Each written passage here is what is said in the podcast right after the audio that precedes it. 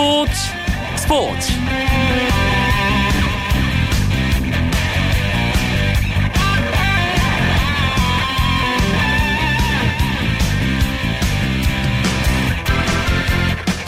안녕하십니까. 금요일 밤 스포츠 스포츠. 아나운서 이광용입니다. 17세 이하 축구 대표팀이 2015 피파 월드컵 조별리그 최종전을 앞두고 행복한 고민에 빠져 있습니다. 경우의 수 없이 16강 진출을 일찍 확정한 대표팀 잉글랜드와의 3차전을 부담 없이 치를 수 있는 기회를 얻었죠.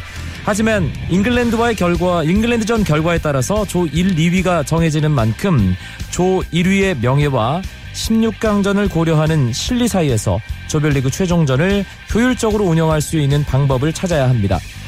최진철 감독은 조별리그 두 경기를 치르면서 많은 시간을 뛴 선수들에게 휴식을 주는 전략을 택하면서도 조별리그 전승에 대한 의욕도 숨기지 않았는데요. 피파 17세 이하 월드컵 이야기 잠시 후에 축구 기자들과 함께 풍성하게 나눠보는 시간 갖겠습니다. 오늘도 먼저 주요 스포츠 소식들 정리하면서 금요일 밤 스포츠 스포츠 출발합니다.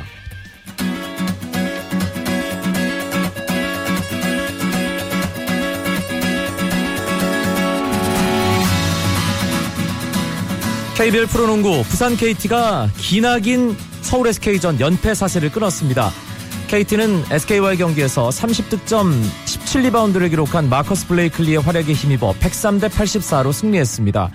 이로써 KT는 SK전 10연패 수렁에서 벗어났고 KT와 SK는 모두 6승 8패를 기록하며 공동 7위에 나란히 자리했습니다. KT 마커스 브레이클리는 오늘 30득점에 무려 17개의 리바운드, 어시스트 8개, 스틸 4개로 전천후 활약을 펼치며 팀 승리를 이끌었고요. 조성민과 박철호도 각각 16득점씩 기록하면서 팀 승리를 도왔습니다. 한편 서울 SK는 스펜서가 39득점 8개 어시스트, 리바운드 5개를 올리며 분전했지만 사이먼이 빠진 공백을 메우기에는 역부족이었습니다. 미국 프로야구 메이저리그의 LA 다저스가 돈 매팅리 감독과 결별했습니다. 다저스 구단은 매팅리 감독과 결별하기로 상호 합의했다고 발표했는데요. 이로써 어깨 수술로 올해를 쉰 류현진 선수는 내년 스프링 캠프에서 새 감독을 만나게 됐습니다. 앤드류 프리드먼 다저스 운영 부문 사장은 시즌을 마치고 나서 매팅리 감독과 내년 전력 구상 등을 논의하다가 구단과 매팅리 감독 모두 새롭게 출발하는 게 낫겠다는 결론에 도달했다고 밝혔습니다. 스포츠 전문 매체인 ESPN은 다저스 구단이 내년 말 3년 계약이 끝나는 매팅리 감독에게 계약 연장을 제안했지만 매팅리 감독이 이를 거절하고 팀을 떠나는 게 낫다는 결정을 했다고 전했습니다. 미국 여자 프로골프 투어 LPGA 타이완 챔피언십에서 지은희 선수가 이틀 연속 단독 1위를 지켰습니다. 지은희는 대회 이틀째 2라운드에서 버디 5개와 더블 보기 1개로 3언더파 69타를 쳤고 중간 합계 9언더파 135타를 기록해 2위 리디아고를 한타 차로 앞서며 단독 1위를 유지했습니다. 유서연과 유선영이 나란히 5언더파 139타로 공동 5위에 올랐고 지난해 이 대회에서 우승한 박인비는 같은 기간 국내에서 열리는 한국 여자 프로골프 투어 대회에 출전하느라 올해는 이 대회 참가하지 않았습니다.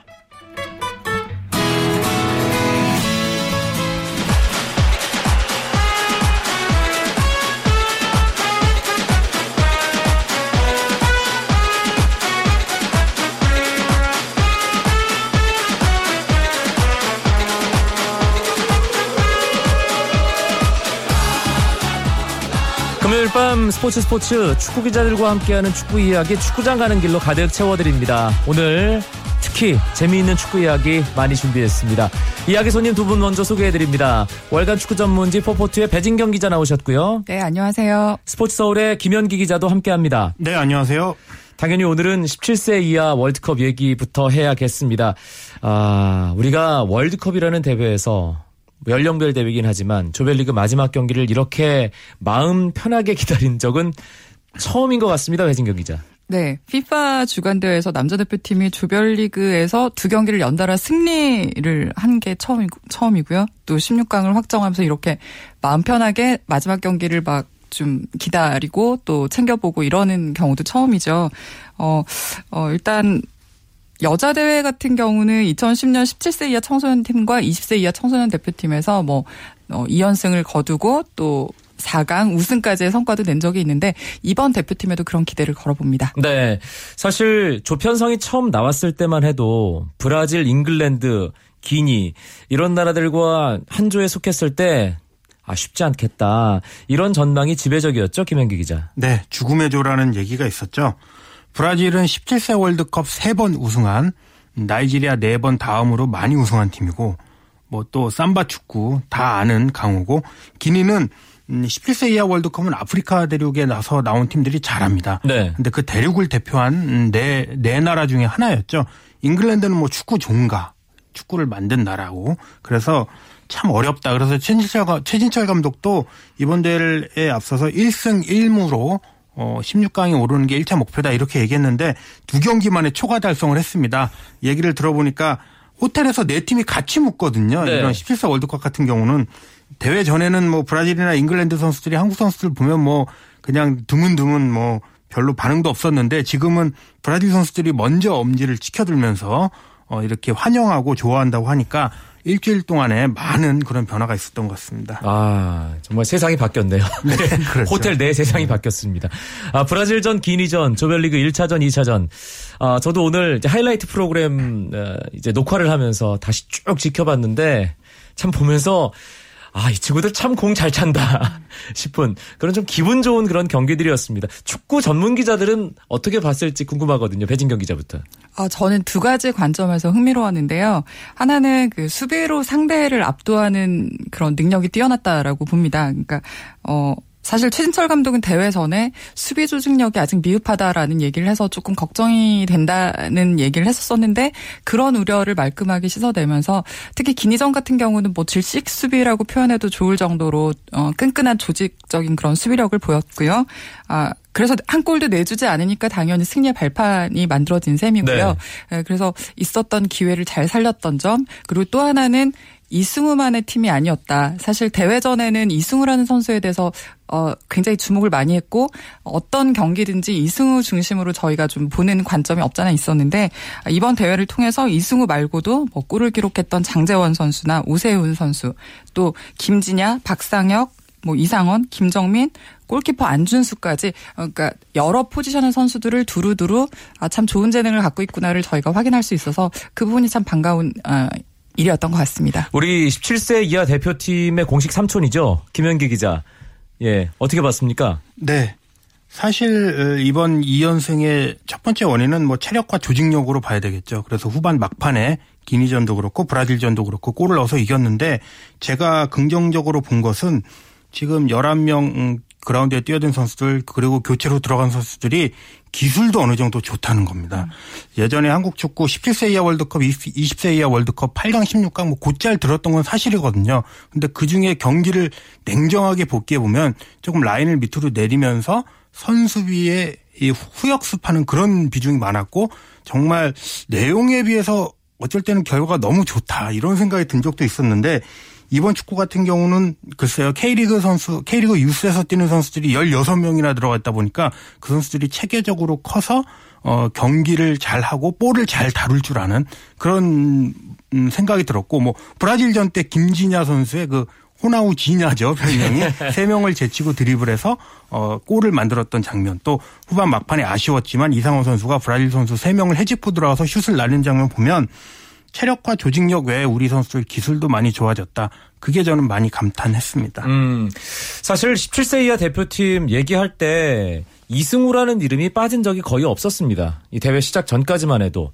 그런데 이제는 이승우 선수 이름도 나오지만 다른 선수들 이름이 나란히 함께 거론된다는 것. 아, 그것이 가장 긍정적인 부분이라는 생각이 들고요. 그럼에도 불구하고 이승우 선수가 정말 달라진 모습으로 이번 대회에 임하고 있다는 부분. 이 부분이 참 인상적인데 우리 그 이승우 선수, 장결희 선수와 특수관계를 유지하는 김현기 기자에게 이 질문을 좀 던져보겠습니다. 김현기 기자는 개인적으로 그 이승우 선수의 달라진 모습 어떻게 보고 계세요? 네, 저도 이번에 이승우의 팀이 아니라 팀의 이승우로 변신을 했다는 것에 대해서 매우 고무적이고 제가 지난주에 이런 얘기했습니다. 대표팀이 이승우가 딜레마다. 그래서 이승우 선수도 그거 자기가 해결해야 된다는 거에 대해서 부담을 많이 있고 선수들도 이승우의 의존도가 어느새 많이 높아져서 이걸 어떻게 탈피해야 될지 그게 고민이었거든요. 그런데 브라질전 때 그게 한꺼번에 잘 해소가 된 거죠. 한 팀에 녹아들고 이승우 선수가 수비도 많이 하고 뭐 싸움이 붙으면은 신경전이 벌이면 먼저 가서 말리고 이런 거로 원팀이 이루어졌는데 그리고 심판이 코스타리카 온두라스 심판이었는데 스페인어로 그러니까 스페인어가 되니까 그렇죠. 심판한테 가서. 이제 스페인어로 얘기를 하고 심판도 어, 이 친구는 뭐지? 왜 우리말을 하지? 약간 그렇죠. 이런 네, 느낌으로 네. 받아들이고요. 제가 이제 일화를 네. 하나 소개해 드리겠습니다. 그 수원컵이 끝나고 나서 9월 17일 최종 엔트리 발표와 함께 재소집될 때 일주일 정도 이제 대표팀 17세 대표팀 쉬는 기간이 있었는데 네. 그때 이승우 선수가 맨 처음에 축구를 한 곳이 김희태 축구센터입니다. 김희태 축구센터에서 지금 수원FC 감독을 하고 있는 조덕재 감독한테 배웠는데 초등학교 1, 2학년 때 배웠던 거죠. 근데 이번에 일주일 쉬면서 수원FC 경기장을 실제로 갔습니다. 그래서 조덕재 감독을 만나서 제가 이뭐 이번에 대회를 나가게 돼서 인사를 하게 됐습니다. 처음 축구를 가르친 스승한테 가서 인사를 한 거죠. 네. 지금 중요한 대회를 앞두고 그때 조 감독이 우리 팀에도 CC나 블라단 같은 이런 외국인 선수가 있지만 그 선수들이 자기네 나라에서는 어떻게 축구할지 모르겠지만 이 수원 FC라는 팀에서 왔을 때는 좀 더 헌신하고 팀 플레이를 강조한다. 한국식으로.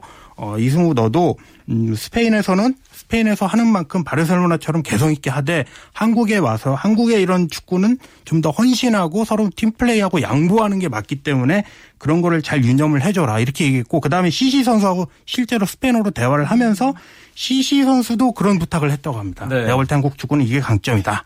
그래서 이승우 선수가 거기에 좀 많이 감동을 했다고 해요. 음. 그런 뒷이야기도 뭐 재밌었던 것 같습니다. GC는 이승우에 앞서서 스페인 성인 축구 부대를 경험했던 선수기 때문에 예 분명히 CC의 조언도 도움이 됐을 것 같다는 생각이 들고요. 아 이제 이승우만의 팀이 아니기 때문에 우리가 다른 선수들도 좀 칭찬을 마음껏 이 시간을 통해서 하겠습니다. 배진경 기자. 네. 사실 그래서 제가 어떤 선수들을 좀 칭찬을 해볼 수 있을까를 생각해봤는데 딱히 어떤 한 선수가 특징적으로 떠오르지 않을 만큼 네. 모든 선수들이 사실은 골고루 제 역할을 제 자리에서 내가 이 포지션에서 어떤 역할을 해주고 뭐 동료가 어떻게 움직일 때는 내가 또 어떻게 받아줘야 되겠구나를 너무나 명확하게 다들 인지를 하고 저도 지금 순간적으로 10명 정도 이름이 한꺼번에 네, 들어오거든요. 네. 예. 뭐말 그대로 원팀이라는 어떤 그 특징을 그대로 보여주고 있는 팀이라는 점을 좀 칭찬을 하고 싶고요. 그래도 굳이 꼽자면 저는 1, 2자 1차전, 2차전을 다 무실점으로 어, 선방해준 안준수 골키퍼를 음. 좀 꼽아보고 싶습니다. 안준수 골키퍼는 사실 소속팀을 보면 약간 궁금증이 생기실 거예요. 의정부 FC는 과연 어떤 팀인가? 그렇죠. 네. 예, 누가 좀 설명을 해주시겠어요? 김현기 기자. 네, 의정부 FC는 클럽입니다. 예, 우리나라가 지금 학원 축구가 대세를 이루고 있고 거기에 이제 K리그 유스가 많이 발전을 했는데 의정부 FC는 음 이제 유럽의 이런 클럽 클럽 시스템이라고 봐야 되겠죠. 그 아래서 어 나와 가지고 훈련을 했는데 우리나라 학원 축구의 문제점이 뭐냐면은 골키퍼 지도자들이 이- 좀 많이 없거나 아니면 네. 전문화돼 있지 않다는 게 문제인데 학교에서는 그 골키퍼 전담 지도자를 채용해서 쓰기가 쉽지 않은 쉽지가 상황이죠. 않죠. 예. 사실은 네. 뭐 감독 한 명에 코치 한 명 뭐 요 정도지 거기서 골키퍼 코치 쉽지 않은데 이제 그런 측면에서 의정부 FC 같은 클럽이 골키퍼를 그런 특수화하고 또 전문화할 수 있는 틈새 시장을 파고들었고 이번에 안준수 선수라는 이런 또 좋은 골키퍼를 길러낸 것 같습니다. 네, 뭐 미래의 대한민국 대표팀 A팀의 골키퍼가 될 만한 아주 어, 재능을 발견했다는 생각이 들고요. 어, 다시 대회로 돌아가겠습니다. 우리나라 말씀 뭐 나눈 대로 휘파 주간 대회에서 사상 최초로 조별리그 1, 2차전 모두 이겼습니다. 이 남자 대회 기준이고요. 아, 16강 진출 경우의 수를 따지지 않고 이 마지막 경기 기다리는 건 거의 처음 있는 일인 것 같고요. 어, 1, 2위를 놓고는 일단 경우의 수를 좀 따져볼 필요가 있을 것 같습니다. 내일 새벽 5시에 잉글랜드전 어떻게 되는 건가요, 회진경 기자? 제가 앞서서 좀 계산을 해봤더니 자력으로 2위를 하는 게 더 어려워졌습니다. 아, 네, 잉글랜드와 맞붙는데 잉글랜드가 지금 1무 1패로 조 3위 에 있고요. 저희 조 3위에 있고 한국은 비기기만 해도 비조 1위를 확정을 합니다. 그렇죠. 조 2위는 어 저희랑 첫 경기에서 붙었던 브라질인데요. 한국이 잉글랜드에 지더라도 브라질이 마지막 경기에서 기니에 승리하지 못하면 한국이 1위를 확정하게 됩니다. 음. 그래서 사실은 조 2위로 지금 어 나가게 되는 게 더 어려워진 상황이 됐습니다. 아, 비조 1위를 하느냐 2위를 하느냐 뭐 사실 둘 다 나쁘지 않다면서요 김현기 기자. 네. 두 가지가 다 괜찮습니다. 예. 장단점이 다 있는데요. 우선 비조 1위가 아, 저희가 볼 제가 볼 땐 비조 1위가 될 가능성이 아주 높습니다. 비조 1위가 되면 음, 이 대회 시스템을 봤을 때 각조 1, 2위가 16강에 오르고 또 각조 3위 중에 에, 좋은 팀 4팀이 또 올라가거든요. 네. 우리가 B조 1위가 되면 각조 3위 중에 한 팀을 만납니다. A조 3위를 만날 확률이 15분의 7이고 D조 3위를 만날 확률이 15분의 7이고 C조 3위를 만날 확률이 15분의 1이니까 A조 3위 아니면 D조 3위를 만날 것 같은데 네. 지금 이제 A조 3위가 미국이고 D조 3위가 에콰도르니까 두 팀을 만날 가능성이 높죠. 한 경기가 남았지만 음. 그다음에 경기 장소도 지금 내일 미국 아, 내일 잉글랜드전을 치르는 코킴보 옆 도시 라세레나에서 16강을 치르기 때문에 네. 이동할 필요가 없다는 것도 아주 라세레나가 기니전 치러진 장소잖아요. 그렇죠. 예. 네. 두, 두 도시가 붙어 있습니다. 사실 그렇습니다. 코킴보하고 예. 라세레나가. 그래서 그 도시가 이제 그 도시에서 치르기 때문에 이동하지 않는다는 것도 장점이 되겠죠. 그 다음에 이제 B조 2위가 되면 우리는 F조 2위를 만나게 되는데 F조 2위가 파라과이인데 우리가 이 대회를 준비하기 준비하기 전 마지막 리허설에서 3대 0으로 이긴 팀입니다. 그래서. 예. 네, B조 2위를 해도 사실 뭐 2위 어, 좀 안 좋은 거 아니 하지만은 상대를 봤을 때는 뭐 파라과이 3대 0으로 이겼던 팀 우리 선수들 역시 자신감을 가질 필요 있고 다만 이제 장소를 이동을 하게 됩니다. 비행기로 한 1시간 반 정도 떨어진 곳 비냐 델마르로 가서 이동을 해서 싸우게 되는데 뭐 이런 점도 불리하지만 파라과이 만나는 거는 좋으니까 우리 대표팀 어느 시나리오도 다 괜찮다 이렇게 보고 있습니다. 음, 그냥 내친 김에 3전 전승했으면 좋겠습니다. 네, 그게 제일 새 좋은 것 역사가 같습니다. 되는 거죠. 예. 예. 어, 내일 이제 새벽에 우리 잉글랜드전 한국 시간으로 5시에 시작이 되고요. KBS에서 중계 방송을 준비하고 있는데 최인철 감독이 일단 뭐 기분 좋은 고민 속에서 어, 뛰지 주로 뛰지 못했던 선수들에게 동기부여하는 네, 그런 지금 전략 준비하고 있죠, 회진경 기자. 네, 경기를 보신 분들은 아시겠지만 브라질전, 기니전 치르면서 우리 선수들이 굉장히 많이 뛰었거든요. 네. 일단 그 경기에 출전했던 선수들이 체력을 많이 소진했기 때문에 아마도 체력 안배 차원에서 그 선수들에게는 휴식을 좀 주고 그리고 그동안 뛰지 못했던 선수들에게도 대회 출전 경험에 어떤 경험을 쌓을 수 있는 기회를 줄 것 같습니다. 네. 아, 뭐, 최진철 감독은 후보 선수들 역시 기존 선수들 못지않게 좋은 기량을 갖추고 있기 때문에 충분히 좋은 경기를 보여줄 수 있을 것이라고 말을 했는데요. 뭐, 저희 바람대로 또 3전 전승 한번 기대해봐도 좋을 것 같습니다. 예. 잉글랜드와의 조별리그 3차전 뭐 어떤 결과가 나오든 우리에게는 좋은 결과다. 이렇게 저희가 뭐 앞서 말씀을 드렸는데 어떤 식의 경기 운영이 필요할까요? 김현기 기자. 네, 정상적으로 하는데 제가 바라는 것은 우리가 이제 두 골을 넣었잖아요. 하나는 이제 중앙 미드필더가 넣고 하나는 이제 쪼커 공격수가 넣었으니까 장재원 이번에는 선수와 예. 그 오세훈. 선수가 예. 넣었죠. 이번에는 선발 공격수들이 좀 꿀맛을 봤으면 하는 게 아하, 바람입니다. 예. 이승우, 유주환, 이상원 선수 이런 선수들이 혹시 선발로 나와서 골을 넣으면은 최질철 감독도 우리가 수비나 조직력은 잘 됐는데 공격을 이제 좀저 보여주고 싶다 이렇게 얘기했거든요. 그게 이제 첫 번째 포인트고 두 번째 포인트는 아까도 얘기했지만 21명 중에 우리 16명이 K리그 유스 선수들입니다. 그런데 잉글랜드는 전부 다 프리미어리그 유스에서 뛰고 있는 선수들이죠. 네. 한명 뭐 독일에서 뛰는 선수가 있긴 하지만 뭐 토트넘, 아스널, 맨체스터 시티 이런 데서 미래를 보고 육성하는 선수들인데 과연 K리그 유스와 프리미어리그 유스 어디가 강할지 그것도 한번 우리 선수들이 부딪혀보고 내일 이기면 뭐 정말 별거 아닌 거죠. 프리미어리그 유스 팀들도. 네, 그런 거 한번 느껴봤으면 좋겠습니다. 네, 내일 이기고 어 주말에 있을 우리 K리그 경기에 어, 이, 잉글랜드 프리미어리그보다 나은 K리그 어, 이런 홍보 문구 섞어가서 예, 그럼 좋죠. 관중몰이 네. 좀 했으면 좋겠습니다. 내일 결과 어떻게 전망하세요, 외진경 기자? 아, 제가 뭐 계속 3전 전승 말씀을 드리긴 했습니다만 사실 한 무승부로 봅니다. 음, 무승부를 해도 조 1위는 확정됩니다. 네, 예. 잉글랜드가 아무래도 반드시 이겨야 된다라고 마음을 먹고 나오면 공세를 펼칠 수밖에 없고 아마 그런 거를 좀 어떻게 막아내느냐가 또 관전 포인트가 될 것 같고 하지만 또 저희 우리도 골을 넣어서 어 뭐 이렇게 좀 균형이 있는 승부가 되지 않을까 싶습니다. 네. 아니, 어, 우리가 지금 대한민국 대표팀이라는 나무 위주로 오늘 이 피파 17세 이하 월드컵 얘기를 했는데 숲을 잠깐만 보도록 하겠습니다. 다른 조 상황이 지금 어떻게 돌아가고 있는지 김현기 기자가 간단하게만 정리를 좀 해주실까요? 네, 에, 지금 음, 이 대회에서는 한국 말고 한국도 이제 빅팀이지만은 네. 한국 말고 빅3가 제가 볼땐 있습니다. A조의 나이지리아가 2연승으로 16강에 올랐죠. 그리고 C조의 독일이 또 아르헨티나도 대파하면서 이제 16강에 올랐습니다. 그리고 어 F조의 프랑스도 2연승으로 16강에 올랐는데 이 세 팀이 한국과 우승을 다투게 되지 않을까 이런 생각이 들고 그 외에 이 17세 월드컵 지난주 방송에서 얘기했지만은 24개 팀 모두가 우승 후보고 어디가 이- 잘할지 모른다 이런 얘기를 했었죠. 개최국 칠레 또 뭐 강팀이라는 아르헨티나 이런 팀들이 좀 죽을 쓰고 있고 아시아 선수권에서 작년에 한국을 2대 1로 누르고 우승했던 북한도 1무 1패로 아주 부진하고 있습니다. 네, 북한 이 러시아와의 조별리그 첫 경기 참 좀 어이없는 그런 실수 통해서 그렇죠. 네. 2대 0으로 지는 모습 보면서 조금은 이제 안타까운 마음도 들었는데 아, 북한도 같은 민족으로서 뭐 끝까지 최선을 다하는 모습 보여주길 바라고요.